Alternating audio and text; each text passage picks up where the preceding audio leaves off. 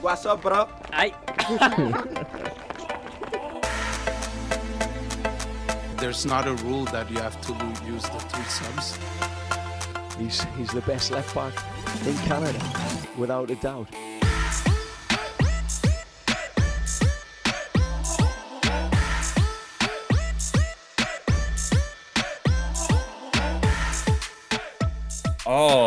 Right, and hello everybody. Welcome back to another episode of the Third Sub Podcast, episode 96 to be exact. I'm your co-host Alexander Gungi Bruzik. I am joined, as always, by Samuel Rowan for this edition of the Third Sub Podcast, presented by Macy's Sports. But before we dive into everything that we have to dive into today, in terms of Vancouver Whitecaps as they take on Houston Dynamo, Sam, are we going this week?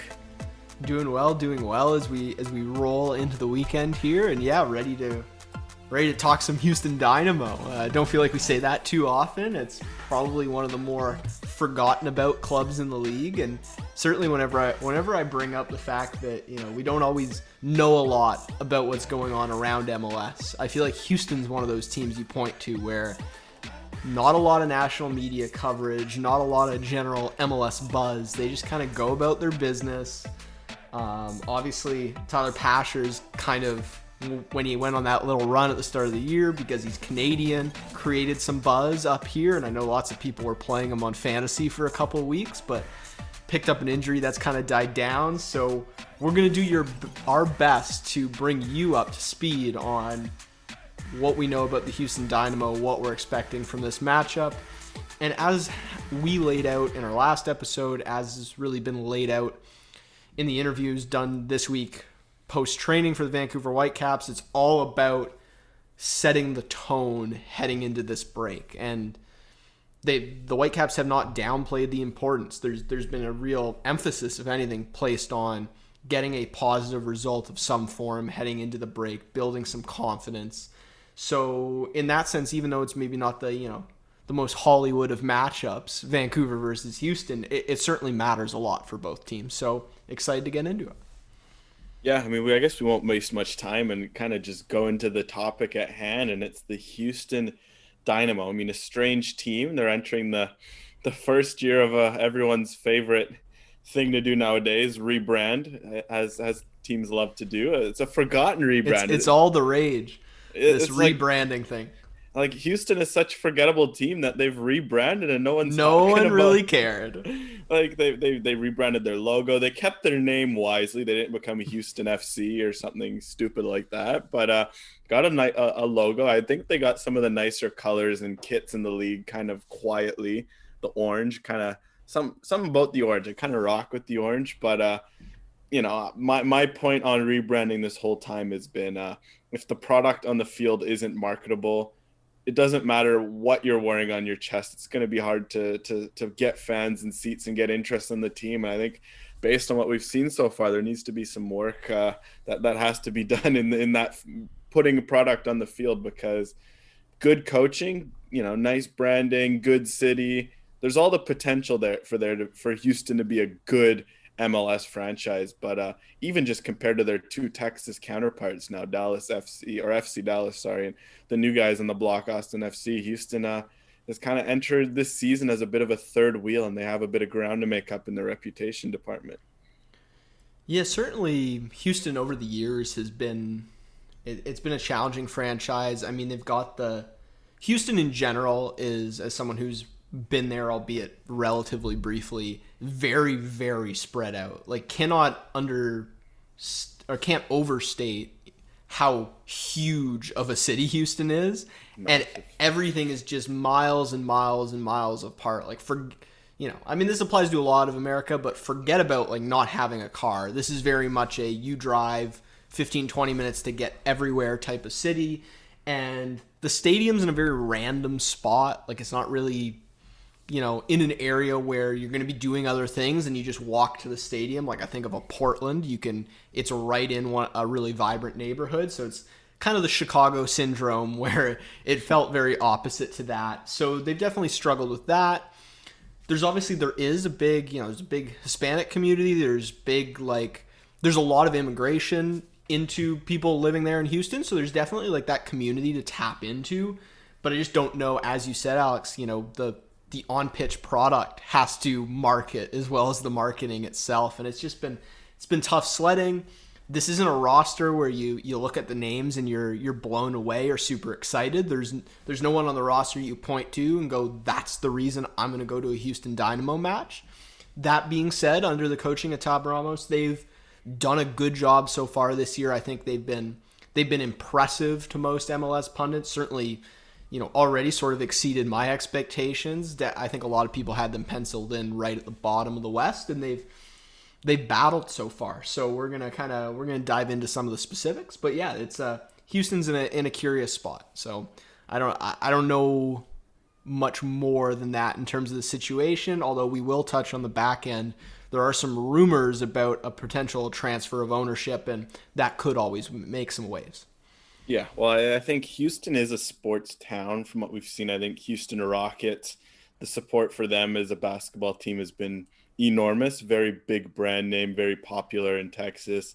But And they've the- always had the big players to back it up. Exactly. And even Houston Astros, make of what you will about how they went about and won their titles. They've always kind of been a big team in that market, a team that fans have really liked. And it doesn't make sense that the Houston Dynamo can't be a part of that with their rich Hispanic community, et cetera, et cetera. I just look at Houston. I see a very MLS 2.0 team. I think if you're looking at teams in MLS, they might be the most MLS 2.0 team out there. For me, it's between, off the top of my head, between well, actually three teams in my head. I think New England Revolution. I think uh, Houston Dynamo. I think Colorado Rapids. I think New England's kind of evolved. They've spent the big bucks on guys like Carles Gil and Gustavo Bou. They, you know, they, they've made a transition out of being an MLS 2.0 team. So for me, it's between Colorado and Houston. I just look at Houston, one DP. They've still got the Dynamo rebrand, like the branding. Just looking at some of their, they're filled with American college players and guys in their mid 20s to late 30s. Uh, you know, a, an American coach, and that's not a slight at all against Houston. This is, you know, what credit to them. I, I, looking at what they've done and what they've spent, they've put together a pretty decent roster considering. Again, they only have one DP, but uh, it's so interesting how they. I just look at their roster and it screams MLS 2.0, which is forgotten. We're so used to all these teams, these LAFCs, these Atlantas, these Torontos, where it's MLS 3.0, 4.0, spend money, get young Latino players from from South America and do this and do that. And it was just it's a forgotten, you know, Houston Dynamo, a bit of a forgotten relic from from a, a time which, you know what, pit on pitch product or not was, was kind of a glorious area of MLS soccer. But uh, certainly it's hard to it'll be interesting to see if that sort of soccer can sustain itself in this new high spending, high flying era. I, I really, really like the Colorado Rapids comparison because there are a lot of elements that are similar, but I think that the Rapids have kind of they've adopted a similar strategy, but it's just it's been, in my opinion, smarter. Like the the additions they've made, the they've gone with budget signings. They've looked for, you know, guys on the cheap within the league. They've looked for value or market inefficiency elsewhere around the world but I just like a lot of the additions Colorado has made, and some of the ones that Houston's made, which we can get into. It's kind of like, uh, okay, sure, another thirty-year-old vet. Like it, it doesn't necessarily fit. It feels like there's more of an overall vision in Colorado, and yes, they're kind of doing it differently than a lot of other teams in the league, but there, there feels like a purpose to those signings. I think with Houston. There's a sense that they're just kind of living to fight another day and not picking out what they want their team to look like five years down the road. But may, maybe that's just me. That's kind of where I see the, the similarities and differences between those two franchises. Well, kind of to start, I think I like their identity with Houston. Uh, What I've liked is that they've stuck some sort of identity, and it's the fact that they're they're, kind of strike me as the, the prototypical lunch pail team, and I think that kind of starts from a guy like Tab Ramos, who used to play in the league. He was always a very competitive player. He was kind of, you know, not the flashiest player, but he was he got the job done. And you know what? I like that identity he's transmitted to his team because just looking down the roster and just looking through the last three games, there's a lot of rotation. You know, that doesn't seem like anyone's place in the roster is safe. They're actually kind of a deep team in the sense that from roster spot 1 to 25 there's not as much of a you know big dip in quality if you're from some other teams where you got loaded at the top of your roster Ramos Ramos has been the anti Marc Dos Santos so far this year. Oh rotation wise yeah he's he's, he's not afraid to, to to to turn to his bench and rotate but just even yeah in terms of his team's depth what they don't have in top end talent I just like their depth. I look at their starting lineup for example, the game I have here is Sporting Kansas City. Their last win last week, they beat SKC, a team that made the Whitecaps look pretty foolish. Just to give you an idea of the sort of quality Houston can have, they put out a pretty good starting eleven. But then I look on the bench, I see six, seven, eight names that could easily have rotated in the squad and and made a difference. And I think there's something about that identity that that's going to lend them well in this MLS season in this Western Conference, just because with the with the congestion in their schedule, they're going to be able to rotate and turn the names. And it doesn't seem like there's a whole lot of egos. Say a guy like Darwin Quintero, who we'll talk about in a bit, the the big guy on that team, the DP, the star. He's kind of had a bit of an outburst, you know, in terms of oh, I should be playing more. Egos starting to come out, and he's been relegated to the side. So it really strikes me as a team first mentality kind of side. And I think as we'll kind of dive into some of the individuals and what they've actually done, I just think in terms of identity there's a very coherent way of doing things. And i think that's that's fair because you look at what what's going on there especially financially the whole uncertainty around their ownership. Obviously i think in the offseason that impacted their plans. They weren't able to really make many big splashes. So they've decided to go kind of moneyball almost in a sense in terms of building an identity. And you know what? Credit to them for that because as we'll kind of see going through the, the roster they've got a very set way of playing and a set you know style of guys and you know the roster's very balanced. And i think that could lend itself very well over the course of a 34 game mls season. Yeah and i think that's a real credit to the the coaching staff kind of making the most out of out of what they've been given. To because to a certain extent okay you you have some roster depth there but you also kind of you create an environment where depth players have the opportunity to contribute. And then that becomes actual depth you can use based on that structure you set up. And it feels like Houston has done a nice job, sort of, okay, we don't have the top end, so how do we try to build an advantage or at least build, you know, a competitive asset? And they've done a nice job with that so far. Um, do we want to talk, though, about the last time out for Houston? Probably their lowest moment of the season so far, just in terms of a, a frustrating defensive performance, one really embarrassing goalkeeper error, which never sits well with a team. And uh, yeah, just I mean, this is the matchup we were just talking about, but not in the front office. It was actually on the pitch. Colorado Rapids three one over the Houston Dynamo. So Alex, your your thoughts from that one? Anything you kind of picked up or that stood out to you? Yeah, I think that's a, a tough performance for Houston away to Colorado. Obviously, Colorado's kind of slowly started to wake up ever since that Whitecaps game where they got all their pieces back. And I think it showed just looking at, you know, watching back on the highlights, looking at the game itself. Sam Vines scores the goal, obviously the opening goal. He's back to full fitness. Looks like it's full service down the left hand side for him. And then Diego Rubio obviously torched the Whitecaps with the, that free kick. And then Cole Bassett, who's continued his his rise. And I think that just for Houston, you know, Colorado completely outpossessed them, outshot them, kind of controlled the game. And it was just, it wasn't really a good road performance for Houston. I think that's also an indication of Colorado playing at the altitude. They do tend to do a bit better at home. And I think that's, that was tough for Houston because I think heading into that Colorado game, confidence was quite high. A few days earlier, they took on SKC at home and won. And I mean, eh, you know, it was it wasn't the the most I guess, sexy performance, so to speak, using that word, just looking statistically 44% possession, one shot on target, five shots total. But they won one nothing. They scored the one shot on target they had. They defended their, you know, as if their life depended on it. And I think that's more of an indication of the kind of team they are. You're looking at all their, I guess, seven games they've played so far. Obviously, they got, or six games, sorry, they've played both so far. Um, all of their games, just looking down, they've got a 2 1 win, a 2 1 loss, a 1 1 draw, 1 1 draw, 1 0 loss. They're game that their team that likes to keep things tight. And I think against that Colorado, in that Colorado game, sorry, 3 to 1, it kind of shows that things opened up for them. That early goal, obviously, from Sam Vines didn't put them in an ideal position. And I think that was just one of the rare off games for their defense. So I think if you're the Whitecaps and you're scouting that, you do take a few notes as an okay, an early goal could be you know destabilizing considering how much emphasis they put on defending. But I just think it, it was a case of Colorado making them play the sort of high event soccer that Houston isn't really wanting to play. They want to be a low event team. They want to be a team that scraps and fights and makes one nils, one ones, two ones sort of games. And I think that's shown so far this year. Yeah, and as much as you praise the the squad depth and the use of it, that was one of the factors I think in that Colorado match. They went to a three slash five at the back. You had like a right hand side that was basically guys that hadn't gotten start so far this year. You had some ro- major rotation in the midfield.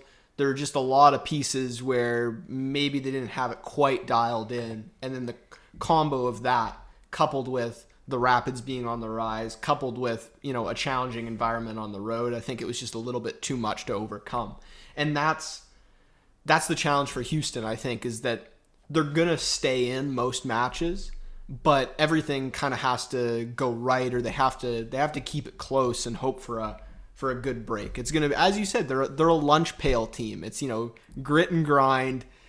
Hope it hope it's tied in the 75th minute, and then let's see if we can get a late goal. That kind of feels like the way that that Houston's going to win a lot of matches. And in this in this fixture with Colorado, all the scoring in the first half, and that's just not beneficial to Houston. They if they let a game get away from them early, they don't necessarily have the horses to just get after it and you know draw two three goals back in quick succession. Well kind of moving on before we go into some of the individuals just looking at some of the numbers you've wrote in terms of expected goals against not necessarily great but despite that they've under or i guess overperformed their xg in terms of defensively they've kept guys out. Just looking at some of those numbers what do you think that suggests about Houston? Do you think they're certainly do you think they're playing up to the sort of standard? Like, do you think the numbers reflect what they've shown so far, or is this a team that's overperforming? Is more to come? What What would you think the numbers say about Houston heading into this game? Yeah, so I was looking at this, and I think that Houston's probably going to be a team that defies expected goals all year, right? Like they're going to get more out of their opportunities and more out of their roster than maybe they should. And so I think this is an indication that, you know, maybe the the start to the season has been a little in air quotes lucky or like overly positive, but I also I don't expect you know, they're outperforming expected goals to just regress massively. I do think they kind of play a style that lends to them you know, surrendering some chances, but but ultimately like doing a pretty good job battening it down. So yeah, points out to their they're in similar territory to the Whitecaps in that sense, where they've you know the XG hasn't been kind to them so far, but I I kind of view it in terms of Houston as being somewhat sustainable. Like I don't I don't think that's a huge red flag.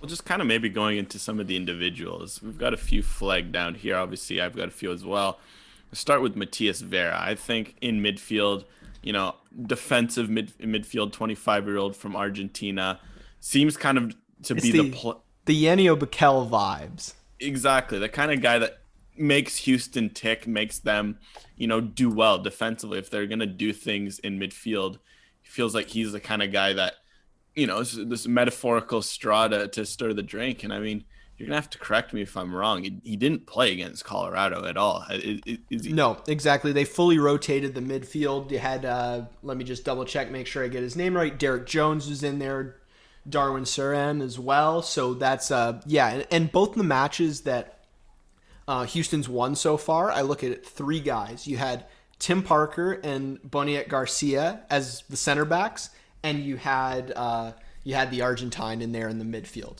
I think when they have those three as kind of a core shell defensively, there's a lot more organization there. And when they lack that, it, things can get a little bit messy. So I think it's going to be interesting you're the Whitecaps to kind of see what Vera can do in midfield just because the Whitecaps are struggling right now to play through the middle of the park. And I think if they're going to kind of stick with that 4-4-2 as Marc Dos Santos has alluded to, just for that last game before the break, before you know doing some data judging analysis, all that as we will talk about later. midfield could be an area of potential concern for for for the Whitecaps. Just looking at Houston, a guy like Vera, kind of shielding the back four and giving a bit of protection, so to speak. Obviously, Janio Bikel, Michael Baldisimo, Caio Alexandre. You know, Caio Alexandre of those three are probably is probably the kind of the only guy that could say take on Vera and make him uncomfortable and try to make him work just because Bikel is more of a defense first kind of player and Baldisimo likes to operate from deep. So it'll be interesting to see if the Whitecaps, you know, obviously they've focused a lot of their play down wide areas and looking at Houston's fullbacks, how aggressive they are, that could be an avenue of, you know, profit, so to speak, for, for the Whitecaps. But I'm curious to see what kind of role Vera plays in midfield because he, he kind of strikes me as someone who could be a very big protagonist in this game, so to speak, at, at, at defensive mid, just kind of controlling tempo for Houston and making it tough for the Whitecaps because just looking at these two teams, Houston doesn't keep all that much possession. Neither of the Whitecaps. I think the Whitecaps will probably hold more of the ball. I think that seems to be more Houston's MO is to, to play without it. And I think if the Whitecaps are holding a lot of possession, they've shown to struggle to break down low blocks. And I think Vera could be very much in the middle of that, breaking things up and, and kind of carrying Houston along here in this game. Well, yeah, that's the question that I'm asking myself that you sort of led into, which is are the Whitecaps going to do enough in the midfield to really challenge him? You know, what what can they provide? Do you you hope that Lucas Cavallini isn't left out in an island again and isn't having to drop so deep. To be fair, Marc Dos Santos did talk about it in his media availability yesterday. It's obviously something they're aware of, creating those better chances. He also did talk about how Cava's getting better in build up play, and that sort of concerned me a little bit because I don't think that should be a focus, but it's a topic for another day. Uh, yeah, he's definitely going to play a key role, and I think the more someone like Caio Alexandre can get involved, the more even Janio Bikel makes some attacking runs in and around the box, the more it can put stress on a guy like Vera. But if all he has to do is focus on shutting down a Dajome or a Cavallini, then it's going to be an easy night. You know, that as you said, sitting in that low block, if the Whitecaps don't do creative things to challenge Houston centrally, I think, you know, Houston will do a nice job cleaning things up. Where the area of potential weakness is, as you mentioned, those attacking fullbacks they're good progressing the ball. They're good getting involved in the attack. It does leave space defensively. So can a Gutierrez, can a uh, Deiber Caicedo, can those guys get involved a little bit more? Bruno Gaspar, if he's back, can he have the same kind of effect he had in his one start so far? I think that's kind of the the area of strength because yeah, Vera might do a really good job clogging up central areas.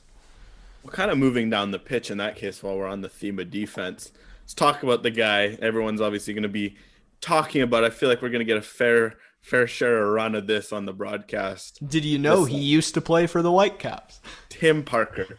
Might that have been low key through six games one of the you know better trades in MLS in the off season? Obviously, you know it has to hurt from in one sense if you're a Whitecaps fan thinking all the way back to 2018 when they traded Tim Parker away looking back, they probably should have traded Kendall Waston because obviously there's the whole talk of oh Tim Parker might go to Europe or he needs a new contract. Obviously that didn't happen. They traded him away for Felipe and some money. That ended up didn't end up going great for them either. It ended up just being a loop of a you know of a trade. Waston ends up leaving eight months later, anyways. Would not have been, you know, looking back, imagine had they kept Parker, who was still young, given him a good contract, traded Waston for more money, who was going to leave anyways for nothing. Where could the Whitecaps have been now? One can only wonder. But uh, you know, he clearly he went to New York. Big things were were happening. He was the guy with Aaron Long. Everyone's like, this is a great pair. Then he kind of fell off. This year he gets traded to Houston for 450k in GAM, which just seems very low for a player of his his quality. And I think he's shown so far what he can do for Houston, having played and help having them help you know helped them become a bit of a defensive force so to you know aside from that colorado game just in every other game they've only allowed two goals or you know once uh, aside from that colorado game. Every other game was one goal allowed or even that clean sheet against a good sporting kc team. So just looking at tim parker might have bringing him in on the cheap been an excellent piece of business from houston I mean, yeah, I think it's a rock solid piece of business, and to you know say it was the best acquisition of the offseason maybe isn't isn't saying the bar well, super intra high. MLS, but uh, Yeah. you know, it- but nonetheless, I mean, it was it was a tough year for Tim last year. didn't didn't play very well, but it, it's so far it's felt like a return to form. He looks looks more comfortable. I think the the fresh start has done him well. Obviously, going back to the Whitecaps days, I mean, it was a multitude of factors that led to that transfer. Whether it was wanting to be on the East Coast, wanting to be with what he felt was a more prominent team to you know get exposure for the men's national team whether it was just you know the the contract demands of the time. There were a lot of things that led to that. So as much as yeah looking back it wasn't it obviously wasn't a good transfer. I, I yeah i'm not i'm not too into the revisionist history. I think you know you look at erik godoy and ranko veselinovic and and derek cornelius i don't know i'm i'm, I'm pretty happy with the way that turned out all things considered but yeah, good good to see Tim returning to form. As I mentioned, you know when he's been paired with Boniek Garcia back there, it's they've been rock solid. Sometimes the other defensive partner, if it hasn't been Garcia, it's been a little more of a challenge. But uh, o- overall, center backs, I guess, a, a position of strength relative to other spots on the on the Houston roster. I guess kind of moving down, kind of to finish off on the defense. I think it's important to talk about Marko Maric, the Croatian goalkeeper.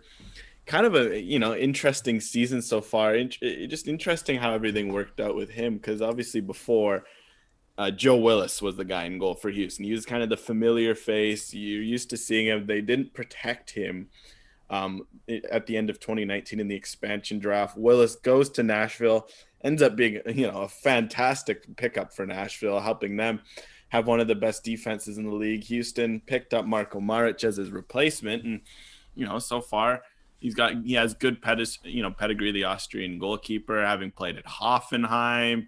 Obviously, didn't play much at Hoffenheim, but he was obviously part of the system. Played for Hanover in Germany, you know, and played in Norway. Played in some, you know, good clubs, and he comes to MLS to Houston. He's held down the fort so far. As we mentioned, Houston's been a good defensive team, but uh, heading into this game, his confidence might be in a bit of an interesting spot. He made a very rare and quite disastrous error uh, against Colorado. He gave away the ball, uh, pretty much, uh, you know, Hugo Lloris versus Mar- you know Mandzukic in the World Cup final vibes, where you know trying to play it out of the back, hits it off a Colorado forward and in, or Steve Clark and, and Diego Valeri in the 2015 MLS Cup. If you if you go back that far, and uh, might might his confidence be a bit shattered. But you know that aside, feel like that's been a quietly good pickup and another reason why Houston has been uh, so solid at the back so far this year. Yeah, I was gonna say if you you exclude that unfortunate moment, it's been a really solid start to the year for him, and I think yeah, it's a it's an area of strength, not an area of weakness for Houston, and and maybe there's a bit of a a Whitecaps esque uh, line of inquiry in there, where when you don't hold a lot of possession and you surrender a lot of shots, it can make the goalkeepers look good because they're they're facing you know high volume and if you have that low block, sometimes the high volume's not super high quality, so you can get your hands on the ball a lot. But I think he's been he's been strong so far, and and again, yeah, you kind of got that, you know, got your defensive midfielder, you've got solid center back pairing when fully healthy, you got a solid goalkeeper. That's a nice base, but it's just can you get all the other pieces to kind of work around it? And that's that's the question. I think moving on, we've talked a lot of positive about the defense and all the work they're doing. Obviously, just looking at the Western Conference now with eight goals against uh, at through six games, they're middle of the pack. I think if you remove that three goals they conceded against Colorado, they would have been one of the better teams. But uh, just looking, it's really Seattle and then it's everyone else. Obviously, in terms of defense, I mean, Seattle's allowed two goals, and then the next best team is Salt Lake with four, which is quite interesting. But then after that, it's teams with six, seven, eight, kind of like the Whitecaps in Houston. So it's interesting that heading into this game, who would have thought between the Whitecaps and Houston, two of the better defensive teams, despite getting, you know, both being on the end of three goal shellackings on the weekend. There's a lot of interesting coincidence there. But then, looking at the offense, obviously, having fall, you know, following the Whitecaps, you know what a bad offense looks like. You know, Whitecaps with five goals in six games, none of them in open play. But just looking at Houston, seven goals in six games. I mean, they're above a goal per game, but as we've seen them through most of their scores, they only really score one or two a game. It's not like there's been any big bursts in there. They don't create many shots, but they don't hold a lot of possession. XG wise, they're not really creating all that much as well. I mean, just looking at them with all these, just kind of looking at the, the, their offense, what to make of it. There's just a lot of decent players, a lot of MLS veterans, but there's a whole lot of not a whole not a lot of talent there, and it's kind of reflecting in their offensive numbers so far this year. Yeah, it, it's generally low event, or they capitalize on defensive breakdowns, or they capitalize on just kind of low xG opportunities that they that they happen to score on. So it's it's been very much goal scoring by committee so far and creation by committee. You've got Memo Rodriguez, who's you know been been in the league, came up through the Houston Dynamo system. He's done a pretty good job. He's been by far the most the most active shot creator. He's got 22 shot creating actions, which is it's 11 more, no, 9 more, pardon me, than than any other player on the roster. But you've also had Max Urruti, who obviously Whitecaps fans will know from days in Portland, days in Dallas as well, days in Montreal? Are those are those all the teams? I don't know if I uh, you, I kept you've track. covered most. I think Dallas, Montreal, Houston. Yeah. There's a few others. Portland, I think, was one of them. Yeah, that those are the three I mentioned. Um, and then and then Tyler Pasher as well. Obviously had that that little run of form before the the hip injury, and you know he's been dynamic at times when he gets on the end of balls. So that's been that's been exciting for you know Canadian soccer fans to see another another Canadian having some success in MLS. But overall, it's been it's been very spotty from Houston, and you don't you don't necessarily know who's going to contribute or show up. Maybe that makes it a little difficult to prepare for if you're Marc Dos Santos because there isn't. It's not like SKC where there's an Alan Pulido that you you know you have to try to contain. But at the same time, there isn't an Alan Pulido that you have to contain. So you know, it, it kind of gives and takes offensively there where, you know, maybe this is a good a good weekend for the Whitecaps defensively where they're not really threatened too much, or maybe some of these guys have have good days and then can create some problems. What's interesting, uh, looking at some of the numbers here for Houston, they're third last in terms of expected goals per game, four, which isn't good. Even the Whitecaps are better than that in terms of expected goals per game, but if you if you apply some filters and look at the nuance, talk about the Whitecaps, obviously second worst in open play because somehow Columbus just isn't doing all that much. Columbus is incredibly low event at both ends of the pitch. It's it's and, really funny. Uh, like the, yeah, they're just a marvel of a team. But looking at Houston, they're sixth worst, which sounds bad in terms of expected goals for per open play but they still, despite that, generate 0.35 more expected goals per game in open play than the Whitecaps. And they're kind of in this middle of the pack between Houston and sixth worth worst. Sorry, and if you go all the way up to, I'd say New York City and fourth best, there's just kind of this only gap of about 0.3 to 0.4 xg because all the teams in the middle are pretty similar in terms of generating open play chances. Then you got really just your anomalies. You got Nashville and San Jose and Seattle, who are your, your top teams from open play. And then you got you go to the bottom, you got your your Whitecaps and your your Columbus and your Cincy's, which is you know feels bad for the state of Ohio. Not a lot of open play goals there, but uh, yeah, just looking at Houston, they're actually a sneaky good team in terms of providing an open play. They're not all that good on set pieces, which first of all, if you're the Whitecaps don't be shy to punt the ball out of bounds if Houston's threading in transition. You know, just looking at the set piece advantage could be could be an avenue worth profiting on defensively and offensively. But uh, in terms of open play, I think that backs up the Houston squad. Just looking at some of their players, they've got a lot of guys that, you know, Tyler Pasher, I've been a big fan of since his USL days, Canadian guy. He does a lot of his damage on transition, having watched him play a few games this year guys like Christian Ramirez, you know, the former LAFC man. He's kind of a speedier, smaller striker. He's not your true target man, but he does well in transition. Memo Rodriguez, if the Whitecaps remember from the last time Houston played them in 2019, or at least not the last time, but when Houston played them at home, he was all over the park. Just looking at some of the other attacking, even a guy like Fafa Picault, you know, he's a bit older now, but he was always been, a, you know, from his days with the Union and Dallas, more of a guy that in transition, a speed kind of guy.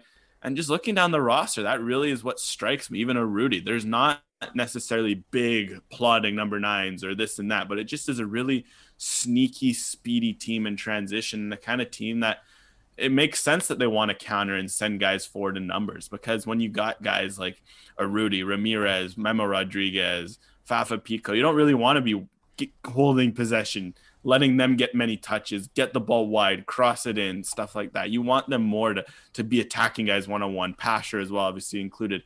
You know, uh, a Lundqvist, as we'll mention well, is someone who's been very good at left back for them.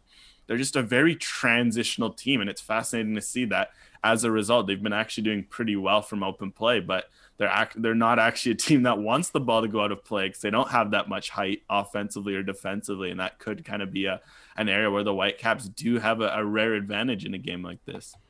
Yeah, they, they, they very much come off as a, a streaky, transitional offensive team. And I think a guy like Max Urruti is a perfect example of that. Like, no matter what team he's been playing for in MLS, there's nights where Urruti has taken over a match and and looks dominant and has a brace, and then there's other nights where he's nowhere to be seen, right? And that's kind of I think if you're the Whitecaps, you have to try to you have to limit those transitional chances. You have to really control the ball and keep your structure and not not play into Houston's hand and provide them those kind of transitional opportunities because as you mentioned, when you take a little look at the numbers, they are unlike the Whitecaps so far this year, really capable capable, pardon me, of capitalizing on those transitional chances. And they have a, a wide variety of guys, either with the history or the capability of taking care of those, you know, those opportunities when they do come. So it, it's kind of a, another bit of a banana peel for the Whitecaps. You know, can you can you avoid it? Can you limit those kinds of opportunities for the opposition while creating chances of your own? That's it. And I think it, it, just looking at that, the whole deep lying, sitting back, that doesn't bode too well for the Whitecaps. That's not something they've done. Unless that. they're able to change something in the way they play. Yeah. And I guess we'll kind of talk about that in a bit. Last few names kind of here, we mentioned him there Adam Lundqvist at left back. Interesting player, kind of an inconsistent left back, but uh, on his day, he gets forward for Houston quite aggressively, really, which – I could see why Tab Ramos went with that five at the back to try to kind of unlock him against Colorado. Obviously, didn't maybe work as as he would have intended in that game. So, but uh, obviously, a, a, goal of theirs to to get him more up the field, and I think that that's kind of an indicative of, of where he's at as a player. I think he's a very offensive minded fullback. Sometimes defensively, he can be a bit caught out. It does help they have the support behind him to kind of allow him that that freedom. But I feel like he could be a potential X factor down that right hand side for Houston, especially depending on what happens personnel wise. I assume the Whitecaps are going to bring Bruno Gaspar back in. Obviously, it sounds like he's fit in the training, but say a guy like Jake Nerwinski, if he ends up starting again, he's kind of struggled with with players coming down that left hand side as of late. And a guy like Adam Lundqvist could be a, another potential dangerous left back that could give him a bit of problem down the left hand side. So it could be interesting to see what uh, Lundqvist has to to offer uh, in this game Saturday. Yeah, absolutely. I mean, if you're looking for a a Whitecaps comparable, you kind of get Cristian Gutierrez vibes. Like it's he's not necessarily going to be doing step overs and dribbling guys one on one, but a lot of positive passes, a lot of progressive passes, a lot of joining the midfield and attack and kind of getting involved in that way. So I think that's something to look forward to. Um, as you mentioned, it's a really good point about who the Whitecaps start at fullback and how that could change the matchup. Just looking at comparables here, Alistair Johnston's one of the top guys that comes up in terms of a comparable. Um, and then looking down the list, no one else really. Well, Cristian Gutierrez at number ten. I didn't know that until I until I looked. So it goes to show I'm at least somewhat on the pulse of that comparison. Yeah, it's just that's it's not necessarily a guy that's going to you know take control of the match, but certainly that's one of the more the more again another dynamic transitional piece and when they get forward in, in space and kind of sense that opportunity, he's a guy that's going to join up and maybe play a, a key ball to unlock the attack. Yeah, and I think lastly, the one name we got here a name familiar to Whitecaps fans, but not sure what is going to happen to him heading into this game. His participation, he was left out of the squad altogether last game. Appear to be with the knock, but uh, who knows? Seems like there's some sort of conflict going on. Darwin Quintero, obviously, is the guy, former Minnesota United playmaker, Club America man, very talented player, but always a mercurial personality. And uh, Houston's lone DP, he's only played 39 minutes this year what to make of that whole situation because he's obviously a kind of guy who always torches the Whitecaps. He's the kind of guy that his style of play lends well to the Whitecaps, but uh, you know, Houston's most expensive player continues to not play. How do you go about handling a situation like that if you're Houston? I don't know. It's a it's a confusing situation, and obviously there's a rift between the the player and the manager. But I'll I'll read you this: 82 matches played in MLS 73 games started, 28 goals, 30 assists. Like that is some serious production. That's now he is good for a now number he, 10. Now he is 33, so maybe maybe getting a bit over the hill in terms of his his top days productivity wise. But you have to think that if you're Houston and you're looking for a clinical guy to finish attacking play, that's a nice tool to have on the roster. Now, mind you, you know, two of those years with Minnesota teams that were improving, or Minnesota teams where he was very much the focal point of everything. But even so, last year, a really poor Houston team, 22 games played, seven goals, 10 assists. So that the production is still there. They've just got to find a way to get him involved in a way that works for the coach, in a way that works for him. As you mentioned, he's always been a bit of a curious personality. So maybe this doesn't come as a terrible surprise, but that's the if this was happening in a bigger market in a in a team where there was just more media buzz, it would be getting a lot more attention. So maybe this he gets a surprise start, but uh, just looking at some of the local journalists and comments from the last couple days, I don't know if fans should expect Quintero to start in this one because it seems like there's still some kind of disconnect there. Yeah, and I think kind of on that note, I think it lends well the idea of money and finances into some of that destability that you know or lack of stability that we've talked about in the Houston ownership department. Obviously, some interesting moves happened last year, such as James Harden becoming an investor in Houston Dynamo and in the Houston Dash, and obviously becoming a focal point of their advertising campaigns, their rebrand campaigns. But uh, you know, James Harden or not, he's he's just a, a, very small piece of that pie. Obviously, as a minority owner, doesn't quite have the salary to, to, to pay the to become the full owner of a, of a MLS team, especially with the price that it costs now. And I think we've seen that in the last few days, as it's been reported by Mark Berman of KRIV Fox 26 in Houston that that's the a mouthful that is a mouthful. And that the Dynamo and the Dash as a package deal. Obviously, the Dash being the NWSL franchise that is quite successful. They won the ch- first ever Challenge Cup last year. They're loaded with Canadians such as Nichelle Prince and Sophie or Sophie Schmidt and Allysha Chapman, if I'm not mistaken. But uh, you know, two very historic franchises, so to speak. Obviously, more the the Dynamo are more of a historic franchise. The Dash are a newer one, but an up and coming franchise but as we mentioned, it, fan interest has been a struggle. That's why they rebranded both the Dynamo and the Dash this offseason. Then their struggles continue because it's reported that their owners want to sell for for a price that's around 400 mil. And I think just hearing all that news explains a lot about what's gone on in Houston. Just looking at some of their transfers, say this offseason, where instead of going after, they have two open DP spots, first of all and one of them's on a guy. They, you know, their their one DP they have is a guy in Quintero who's 33, who they traded from within the league. You would have wondered, okay, could they have been a bit more aggressive? Could they have gone after some different names? But uh, instead, they decide to stick local guys like Tim Parker, Fafa Picault, kind of some of the names they targeted in trade in trades. Max Urruti, obviously last year for or, or for off season, sorry for Kiki Struna.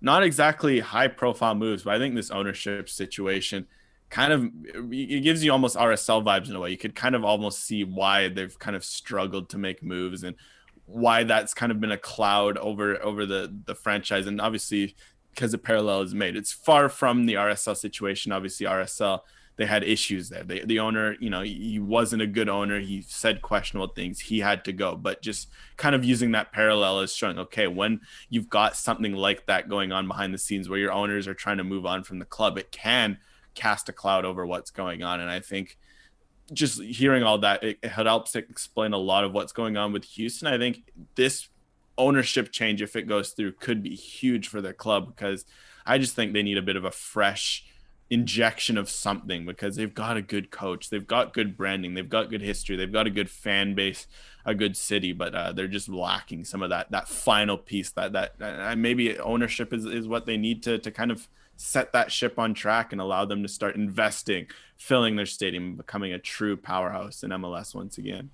Yeah, and the the rumored potential owner is New York businessman Ted Segal, who uh, runs a you know it's a mergers and acquisitions firm and well as well as real estate and other investments. So you know very very fluid in terms of what's actually going on there. But yeah, I don't know, not necessarily local ownership. So I don't know how I don't know how that plays in what the investment would would be in the city itself and kind of growing the growing the brand. But you have to think that a uh, you know some kind of change and injection of money on that front could be positive. It certainly has the potential and I think you know the the Dash are a very attractive franchise right now. Like in a lot of ways, I've seen and heard a lot more buzz and social media, you know, one way or another about the Dash over the last year than I have about the Dynamo. And it goes to show, as you said, Alex, it's not about rebranding or about you know how you dress it up. It's about whether or not you can have success on the pitch. And we see with the Dash they've had success on the pitch, and that's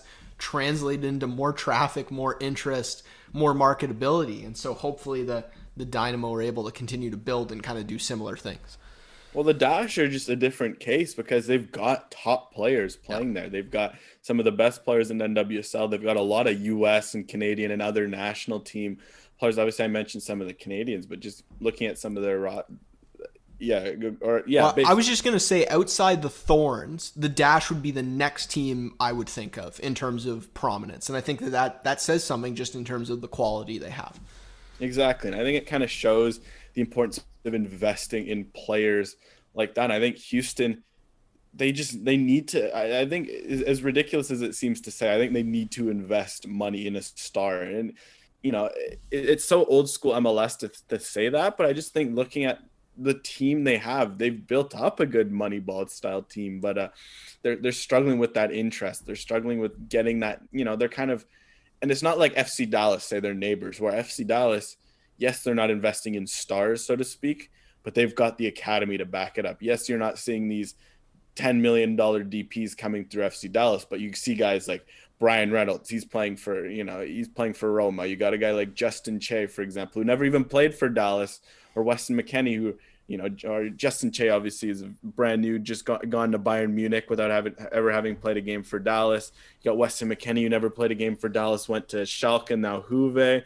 There's a lot of, you know, a lot more production, you know, pipeline, marketable players, and there's constantly players you could go down the list that have gone through Dallas and gone to bigger things. Whereas Houston, especially just looking at that roster, just an average age if I had to guesstimate, probably would be about 28, 29, just because they have a few youngsters. But in terms of guys that actually play, in terms of starting 11s, probably has to be close to 30 every game. And that's just not very marketable. And I mean, again, if you're going to, to market, you need to win. So if they're winning, that's fine. But it just seems like if they really want to take a step forward, they may as well invest some more money into that, getting some DPs, at least adding a bit of top end punch to their roster because it's strange. And I mean, it's funny to think they, are spending more on wages than the Vancouver Whitecaps, which is, you know, fun, just funny in, in its own sense, but uh, certainly shows that despite all the money they're spending on wages, maybe they could put a little more expenditure into transfer fees, and that could be a way to, to kind of revitalize the team just because looking at their makeup of their roster, that seem, they just lack that star power, especially if we're going to compare them to the Dash, who, who are loaded with top end talent. Yeah, it just feels like they need a an up and coming player out of Liga MX or something like that, someone that they can really build everything around and sort of you know generate generate a buzz and identity that really sticks with the team. And and yeah you got to capitalize on your geography. You got to capitalize on your demographics and find a way to really you know market yourself with the on pitch product because ultimately that's the way to kind of move things forward. Because it feels like the the Dynamo have been stagnant for a number of years now where it's just kind of here we go we roll into another MLS season without any real you know hope of of growth or anything super significant. So it's yeah, I'm just hopeful that you want to see every team in MLS kind of raise their standard, right? It makes it makes for a better, more interesting league, and so you you hope that someone like Houston's able to do that in the coming years. Yeah. And I, that's it. I think to, to kind of close off this portion on Houston, I think the ownership could be the the the, the thing that pushes it forward because as we mentioned earlier, very, I'm very complimentary of what they've done. I like what they've done all things considered. They've spent their money efficiently, despite only spending one DP. Essentially, they have no DPs considering they don't play Quintero. With their coaching, they've done well. They've gone full money ball and it's worked. But it's just you're looking at the market. It seems like a market where there could be so much more potential because obviously, you know, I think of a, a, market like Salt Lake, whereas I see that's a good money ball market just because it's a smaller market. So it's, it's a passionate market, but it's not necessarily just looking at Houston. It's a it feels like a wasted opportunity to have that big of a city and not have it not be a powerhouse team, so to speak. I'm not getting the it, it, it you know the Houston Dynamo feel like a small town team yeah. in a big town market. That's exactly think, what I was going to say. You're getting you're getting small market vibes from one of the largest cities in the U.S., which which goes to show some something's not right. Yeah, so it's just for me that's that's kind of the sentiments I get from them compared to because we, we had this discussion a few weeks ago talking about Colorado, very similar teams as we mentioned, but Colorado's a smaller market. They recognize that they're kind of operating in that way. It feels like Houston. There's a bit of wasted potential there, so to speak, but credit to them for making the most of it on the field. They're definitely not wasting any potential there they're making the most of it. And, uh, you know, we'll see if that gets them the results or not. But they strike me as a team that can scrape into the playoffs and just it's the team you look at the standings. You're like, oh, I don't want to have to go play the Dynamo, or you know, you don't want to have to break down the Dynamo. They kind of give me give me that vibe. Do you want to play beautiful? Well, well, well. Macy Sports has you covered with the launch of the Joga Bonito collection over at Macy's Sports in North Van. Thinking of the iconic Ronaldinho commercials, Ronaldo versus Latin.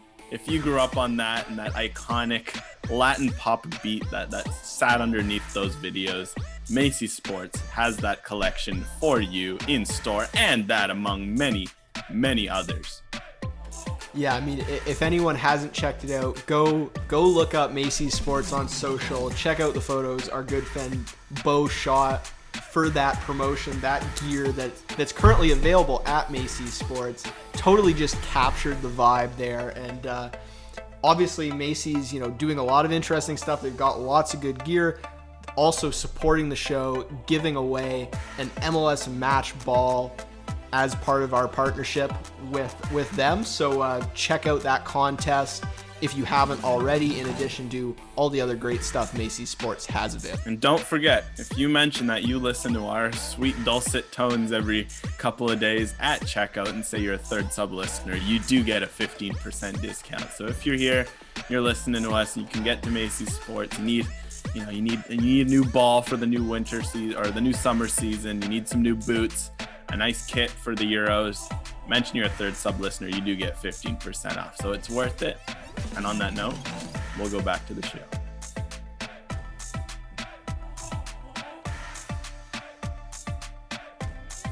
All right, well that takes us to the to the Whitecaps portion of this preview, and uh, I guess we'll we'll dive right into it by talking some some notes from media availability over the last couple of days, and I guess the biggest one of any of any of the things we heard from from Marc Dos Santos was the fact that everyone is good to go for the match this weekend. So they're Ali Adnan excluded, obviously, because he's not with the team. But he's kind of not in the country at all. Period. Exactly. But other than that, whether it be Bruno Gaspar, Andy Rose, Erik Godoy, Michael Baldisimo, all of these guys, Caio Alexandre, all of these guys that have been in and out of fitness it sounds like they're all potentially available. Now, does that mean that they're at starting fitness? We don't know. And in this COVID season, in this in this new era, we just frankly don't have access to that information, or you, we're certainly not going to get it from the team. So it's it's challenging to know exactly which lineup the Whitecaps are going to trot out on Saturday. But I guess the first point about the lineup, about preparations, I want to bring up, Alex, and it's something you've asked Marc Dos Santos about several times. Change in formations, changes in tactics. Specifically, do you go to a three man midfield of Michael Baldisimo, Janio Bikel, and Caio Alexandre? Could we see that as a starting lineup for the first time? To 433 or to not 433? That is the question. That is that's also the title of my next article that should be dropped by the time this podcast is out. So it's certainly something that's been on my mind as it as it usually is. But uh, it's a good question. Do you decide to go with the four through three or not? And I'm certainly in a case where I'm team four through three for sure. It's been something I've kind of banged the horn on since the beginning. Stick with the four four two defensively you know, rock you're, the. You're trying to manifest it in, in Marc's mind. You've been asking about it for over a year now. And it's just slowly getting there. We're getting there. I mean, you know, you gotta sometimes you gotta manifest good vibes, good things in, in this world, and uh, the four through three is one of them. And uh, just looking at the roster, it just it's made sense since the beginning. I mean, just looking at your front three, and Deiber, Caicedo, Cristian Dajome, Lucas Cavallini, dangerous front three. If you're not gonna play two strikers and a Cavallini and any one of Ricketts, Teibert, or or David Egbo, may as well go with the natural front three. You look at your midfield. Of the midfielders, Janio Bikel and Caio Alexandre, Michael Baldisimo can all play double pivots, but a guy like Alexandre, if we're gonna if he's gonna exercise the famed Caio Alexandre theory, he needs to be up the field and, and, and running around and doing his thing with freedom if you want to get the most out of him. Again if if you want to learn more about that i wrote an extensive piece explaining how alexandre operates and why the whitecaps need to get more out of him because he's been good so far. But you know there, there's more to come in terms of what he could provide. And i think a big part of that's the 433 allowing him a bit of freedom giving baldisimo a bit of support giving janio Bikel a bit of support and then, you know, that doesn't change anything else but the back four. The back four stays the same. The fullbacks are aggressive. Janio Bikel drops back if needed, you know, if, uh, to, to provide cover, you know, counter threat. It just makes sense all over the field. Looking at the 4 4 2, it's worked. and I'll mention that, you know, I'm kind of mentioning as I'm writing here. It, the 4-4-2's worked. You can't say it's not worked. They've defended a lot better ever since they've put in the 4-4-2 at the end of last year. But at a certain point, you need to find a way to fix the offense and then start generating open play goals because you've got so many pieces that could help you be good in that area. It's not like they're completely at a loss of talent and they can't, you know, they have to play the 4-4-2 to to survive. There's a there should be a way to find a balance between playing a 4-3-3, getting the offense they need and then while still keeping that defensive solidity. So for me, I'd say the four through three makes sense. But as Marc Dos Santos mentioned, and it's a point I'll give to him, this Houston game, it's followed by a four week break where there's going to be guys who are going to take time off, going to go to international break. You know, you have time to study data, see what's worked, see what doesn't work, bring up new tactics. And then when you have your full group together, introduce it to them and kind of adapt and evolve based on what you've got. Because he, he makes the point of at a time like now, heading into a game after one bad loss, you throw everything away, everything you've built up to that point. What does that tell your players saying, we had it wrong. We got to, you know, start from scratch. And it's certainly something I, I, sympathize with that point from him. And it makes it so interesting to know, okay, do you stick with the four through three? Do you get that one last game of data with the four, four, two to study? Do you kind of do a bit of a hybrid? Do you experiment? It kind of leaves him in a tough situation. Yeah, that that's why I think the the four four two with Russell Teibert on the left is going to be back on Saturday, despite the fact that that's not it's not what I'm looking for. I just I have a sense that Marc wants to trot that out at least one more time and and see how it performs. I think you you know you you outline so many good points and make sure to check out Alex's piece when it does drop because he does a lot of very very interesting and important work in that area when I think about the the positives and negatives of the two formations, you look at if you go in the 4-3-3, it really feels like that front six, you're putting them all in very comfortable positions to succeed. like especially that front three. I think a Deiber Caicedo specifically, that's changing the formation would massively benefit him. Then you look at defensively though, and if you want to defend in a 4-4-2, maybe it gets a little more messy. Who do you put out in a wide area to defend? Is it Baldisimo? Is it Alexandre? It's going to be Caicedo on that other side. I, I guess there's some more challenges to overcome there just in terms of drilling that in. But I think the problem with the 4-4-2 as we've seen is that essentially you you end up compromising both of those wide players in the 4-4-2. Russell Teibert's role is limited. Deiber Caicedo's role despite the fact that he does jump up and attack, it's still kind of it, it doesn't unlock the most out of him. And for a Whitecaps team that struggles to score from open play, you can't afford to have two of your six attacking positions limited by your tactics. And so that's why it feels almost inevitable that if the Whitecaps want to have success, they're going to have to move in that direction. I just don't know if it's eh, trying to read between the lines from Marc yesterday. I feel like he just wants to give what he's built over the first five matches. One more try a couple more fine tunes. And then if you have to you have to scrap it at the drawing board and you know get in the lab and figure out something new the month off is the right time to do that. So you know we'd like to see the changes happen probably immediately. I just i just don't know if that's going to happen.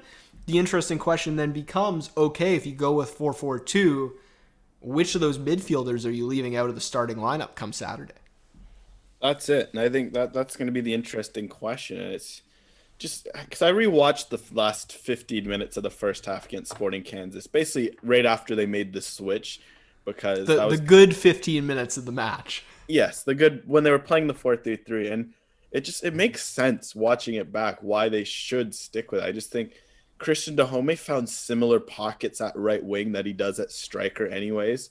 So that's fine. You're getting good good output out of him. Deiber Caicedo is attacking fullbacks more, which is fantastic. Yeah. That's what you want. It makes it makes such a difference for him. Yeah, and just looking at his numbers, because as I mentioned on Twitter yesterday, he's played 450 minutes now. Thankfully, that means he gets a radar from Football Reference. And looking at his radar, it's okay. I think defensively his output's good, which makes sense. The Whitecaps are a team that defend well from the front when possible. I think that that's a reflected in the fact that Dajome, Caicedo, and Cavallini usually project well defensively. Obviously, it helps they get a lot more actions when they don't hold the ball as much. But offensively, they just felt like there could be so much more in Caicedo's numbers. He just wasn't, especially compared to, to other wingers in MLS. And I think that's just due to his deployment. The fact that he's been played so deep on his offside almost, it feels like he's better on the left wing. That's good. And then lastly, of the front three, Cavallini.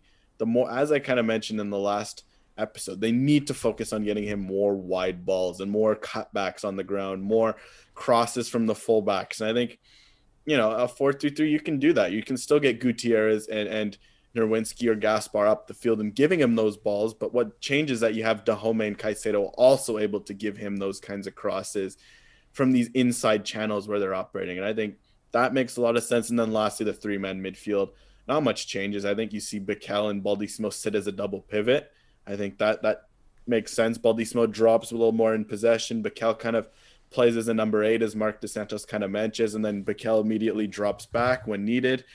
And then lastly, that allows Alexandre to to exercise his philosophy of play, just a free role to run around, you know, get guys moving, call for the ball, get it back, facilitate it just makes so much sense on, on so many fronts versus the 442 where it's like you look at the 442 what you want out of a 442 you you want to be very direct when you're playing a 442 you want to emphasis on wide play you want you know you're you, you're you're limited with two men in the midfield offensively, so you're kind of your job is to get the ball to the front four and make things happen. And just right now in the four four two, they're not doing that either. So may as well go to a four three three, add that extra body in midfield, make transition moments more possible just because you're giving up too much offensively. But uh, looking at the lineup for, for Saturday, kind of to go to your original point, will make it interesting to see what Dos Santos decides to target. Just looking at Houston, looking at their midfield, looking at their fullbacks being aggressive. Do you decide to go, you know, Dajome and and Caicedo a little wider, or do you stick Teibert out on the wing? Do you you try Alexandre in the Teibert role to kind of I'm give him? still I'm still feeling it. If I could if I could have it my way, that's what I want to see on Saturday. do we see Dajome stick up front? Do we see him drop a bit on the wing? I'm gonna, I'm curious to see what he says. And I think if we're gonna go off of based off what we've seen, I think we see obviously Crépeau in goal. I think we see Gaspar at right back. I think we see Rose slotted back in. I think we see Rose and Godoy for the first time. I think Godoy seems like he's close to starting. I think I think this is the kind of game you give him a run before the international break, and if not, he's got a month off to figure something out about his body. So this is a good time to give him a start. I think we see Cristian Gutierrez. Then going across the flat four, I think we see Caicedo, Bikel, Baldisimo, Alexandre, and then I think we see Dajome Cavallini. I think it's time for that lineup to happen. I think that gives you a taste of the 4-3-3 anyways because in a 4-3 that would pretty much be the same setup except moved around. I think this could be a good way for Dos Santos to start that way and then oh if things are going wrong he makes he turns it into an actual 4-3-3 but in reality it was pretty much a 4-3-3 from the start. Yeah, and that's why I like the idea of Alexandre playing at that that wide left position because you're you're essentially playing a 4-3-3 one way or another. And you're right? not hurting anyone's feelings by yanking them off 35 minutes in to switch to a 4-3-3 if needed. Exactly. So yeah, I don't know. In terms of differences, I think you you make a in terms of the lineup, you make a, a pretty strong case for all of those. I think that yeah, I could see Erik starting. I just if he if he isn't feeling great through 35 40 minutes, could get that Ranko for Godoy swap at some point. I, I just wonder whether they'll start Ranko and bring Erik in later on, or or play Derek too, because they did. I, I, I, I, just don't feel like they're gonna play Derek. No, that's it. Uh, I mean, I, would like to see more Derek Cornelius, but uh, I, I just wonder because it's worth yeah. noting that last game against Kansas City, when Erik Godoy was brought on, it was for Ranko and instead of Derek Cornelius. Yeah. So we did see 15 minutes of Derek and Erik together. So True. that is that I I do wonder if that that was more Dos Santos seeing what that pair looked like than resting mm. Ranko. He he's not one to rest center back. So that's just worth noting. Say. Yeah, but I, I like your idea of starting the two vets and and really yeah, I don't have any changes other than maybe there's the possibility that if Alexandre wasn't at 100% last weekend. If he's still not at 100%, maybe he starts on the bench and Russell Teibert gets in at that left wing spot. That's the only area. Or Leonard Owusu. Forgotten hey, man. I feel like yeah, Leonard Owusu could man. also be, could be a shout to start. I thought he's looked quietly good in his yeah. cameos. He's Would be another candidate for that wide left kind of quasi midfield role. Yeah, kind of stick him in there add a little, you know, or no, actually knowing Dos Santos, I think just to protect Baldisimo a bit, we might see an Owusu Alexandre Bikel trio, kind of uh, something a bit different, but allow Baldisimo to come in at a little later in the game, and because obviously Dos Santos has been a little more cautious with Baldisimo, even if he's training fully. If you're a bit worried about his knocks, I based on what we've seen, he could easily be, you know, be called up to Canada later this month for World Cup qualifiers maybe they just you know start him off the bench and run a, a midfield trio of Owusu, Bikel, Alexandre. I think all the options are on the table there between the five of Owusu, Baldisimo, Bikel, Teibert. I think those are the five, and obviously it'd be nice to see six with Patrick Metcalfe thrown in there somewhere in the discussion. But maybe he gets a run off the bench. Maybe fingers crossed. Yeah, it'll be. It's nice to see the Whitecaps running it almost full clip in terms of you know now basically Ali Adnan is the the odd man out in terms of options that aren't available, which is this will be really the first week potentially that we'll be able to say that all year. It's felt you know somewhat compromised or limited up until this point, so that's a that's a positive for Marc Dos Santos' side as we as we head into this one Saturday night, which is a no more 11 a.m. games. I'm excited for like a proper Ooh, Saturday I'm, night. I'm on the I'm on the kind of the fence, so to speak, because I'm not gonna lie, Sunday morning wasn't great, but I was able to go enjoy the rest of my evening. Yeah, it, it, gives it gives and it takes away to a certain. Saturday extent. night, I, I, think the best of all of them are Saturday morning games because. Mm. It sets the tone for you. You know, you get that out of the way in the weekend. You enjoy the rest of your day. Saturday, you've got Sunday. I think Sunday night's the worst yeah, Sun- you, Sunday night's no good. It's kind of in the back of your head all weekend that there's a game coming up, and it's right at the back end of your weekend. I think Sunday morning wasn't bad. You know, I went I went to the beach on Sunday. I, I was enjoying myself, and I think Saturday night's a tough one because I like the time. It's always a nice time, but it's just like Saturday night. You really?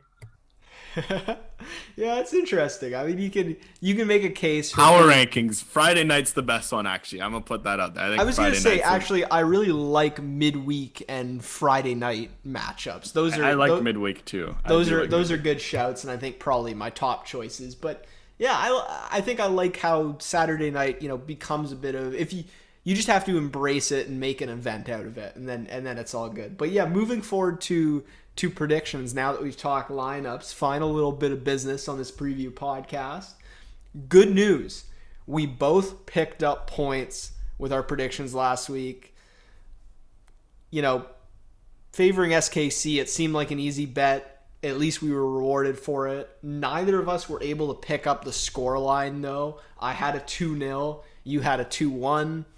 Just, you know, I, I wasn't ready to go 3 0, and and, and so it didn't quite work out. But but nice to see that we're we're both picking up some steam. I'm now at 500 in terms of my predictions, so I got three points out of six matches. Alex is at two points out of six matches. You certainly had some VAR uh, difficulties, kind of taking away some points from you. So I think that yeah, the two is a bit um, a bit unkind for how good your predictions have been so far. But uh, let's try to get a pulse of this match, Alex. How are you feeling? What are we thinking heading into the break? Can the Whitecaps build some momentum, or is this a third straight loss? I think this is. I'm gonna go for the Whitecaps win on this one. As rare as it oh. is, I'm just oh. looking at Houston's roster. I think Houston did win at home, and it's tough to play in the Texas Heat. But I just think the Whitecaps did look good in the other game they played in the Heat this year against Toronto typically whenever the Whitecaps have been embarrassed, they usually bounce back quite well. At least at least last year and this year. You know, in 2019 it was just kind of it would pile up. They've they've shown to be good at, at being resilient and piled up. Last game before the break, obviously with the bye week for them. I'm, I'm I think I'm actually gonna go for a win here. Just they're gonna bust their slump of, of away wins or whatever their away record. I say, you know what? Let's say two-one victory. It's not going to be, t- you know, it's it's Houston. That's low event. It's the Whitecaps, but uh, at a certain point, it's something's got to give, and I think a two-one win it just makes sense based on the factors that have been outlined ahead of this one. Okay, that's that's interesting. It's interesting. Um, yeah, I've been struggling with this one because it's so it's such it's such a sets up for such a low event cagey match, right? And those ones are always difficult to predict. Like I could I could very easily see this being one where each team has less than one expected goal, you know, and it's just kind of those and it's three two. Those limited and it it could turn out that way. It could also be a penalty. It could be a set a piece, right? So you've picked you've picked two to one, correct? Yes, for the Whitecaps. So I'm going for for similar vibes, but minus a late goal. So we're going we're going the ultimate. Oh, there's some positives to build on heading into the break. One-one draw. Ooh, that's so mediocre. That just, you know, yeah, Houston will be satisfied, Vancouver will be satisfied, lots of positives to build on, but no real result to speak of. I just feel like that's the way this one's going to go. So, uh, yeah, 1 1 draw. I was toying with picking Houston. I just can't, after looking into the roster, after studying the team, doing all this stuff for the preview, I can't bring myself to do it. I do feel like the Whitecaps at least get something out of this match. I'm just not confident it's going to be a full three points. The thing is with the Whitecaps, they've had a few streaks like this under Marc Dos Santos where it's like X games since this happened or X games since this and they always break at the like most surprising moments, right? It's like right now they've got the two games without a goal. I think if you're looking at the minutes, that's 90, 180. Uh, they, their game against uh, their their last goal came against Montreal. It's it's been about 200 minutes since they last scored a goal. They haven't scored an open play goal through nearly 600 minutes. It just feels like they're so close to breaking those slumps that Houston Dynamo away is the perfect game where knowing the Whitecaps, they go up inside the third minute to break like, an open play goal, and everyone's like, "Oh my goodness, it happens!" And then Houston scores, and you're like, "Oh shoot!" And then there's like a 55th minute corner to win it, and then it's like, "Well, that was that was it." That's that's just the vibe I'm getting. But there's just something I'm feeling an open like if I'm gonna further expand on the prediction, I feel like an early 10 inside 10 minute like open play Whitecaps goal just to like really make people like, oh, they, they can do that. And then they, for the rest of the game, like nothing from open play. Just Yeah, I'll add like I think that the Whitecaps. I picked my one-one draw. I think they're going to get one from open play. Like it, it feels like it's time, and it also feels like there's enough room there defensively, especially off the back of a, a pretty poor defensive performance, that maybe the Whitecaps can capitalize on some stuff. Houston feels like a good team to break the streak against. Yeah, I just it feels like they're due for an open play goal. Like if they go into the break, has to happen eventually, right? Well, it's like at a certain point, like someone's gonna finish, and the thing is, they actually they should have an open play goal, xG or not. I just think a Deiber Caicedo just you know being a little too patient against Colorado. I think Dajome just walking it over against Minnesota United. I just think of these little chances that had the the wind blown a different way, it would have you know wouldn't have gone in and maybe the whitecaps aren't so stressed and they aren't carrying the weight of having you know how tough is that as a forward thinking? We haven't scored from open play. A guy like lucas cavallini was on fire heading into the start of the season. Everything he touched turned into gold and now he's all of a sudden he, he's got one goal in six games and it was a back post header. Like at a certain point the monkey has to be taken off the back and i'm expecting a proper like ugly goal. Like i'm expecting like Dajome deflected cross to Cavallini, who deflected shot goes past, you know, Maric. Maybe maybe it's off a knee or off a hip or off a yeah or some some yeah some sort of greasy transitional moment where the, just, the ball starts bouncing all over the box. A Cavallini, big de- a big deflection on a long shot, something like that. Cavallini cuts inside on his left, shoots far post, hits a defender's leg, goes near post, like something very jammy. But at this point, you take it, get the monkey off your back. All right. Well, does that that pretty much bring us to the end of the preview? Any any final notes? Any final thoughts before we sign off here? I think on that note, just shout out to the to the partners over at Macy's Sports. If you guys want to win AMLS official 2020 ball, as mentioned earlier, you can do that via our social channels. Still plenty of time to enter. We'll close it on Sunday. So enter, tag your friends follow the instructions. It'll, you know, a chance to win the ball. It'll be worth it. It's a nice ball.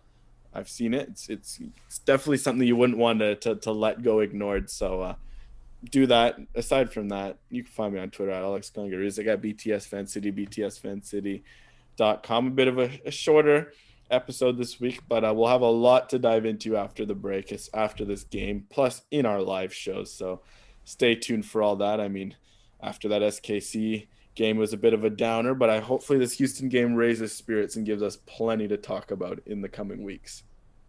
Yeah, and don't forget, we will be doing a live show in the lead up to the match on Saturday, so uh, stay tuned for that. 86 Forever YouTube is the place to find it, as well as all, as all of our Twitter accounts. You can find me at Samuel underscore rowboat on Twitter, at 86forever.com. Uh, you can find the podcast at Third Sub Pod on Twitter, the Third Sub on Instagram. Make sure to check out Alex's article when it drops about the formation stuff. Obviously, 86 Forever, we're rolling out all of our typical pre and post match coverage. And uh, yeah, look forward to checking out the match on the weekend, seeing you guys on the live show. And uh, after when we have this break, I think we're going to dive into some more guests. Obviously, Canadian soccer news of, of any type maybe some more reflective content, you know, just some conversations rather than having to dive into the ins and outs of matches week after week. So it'll kind of be fun to have a little break and do some different stuff for a bit. So if that's the kind of podcasting you like, then definitely stay tuned for that, and uh, we'll we'll chat again soon.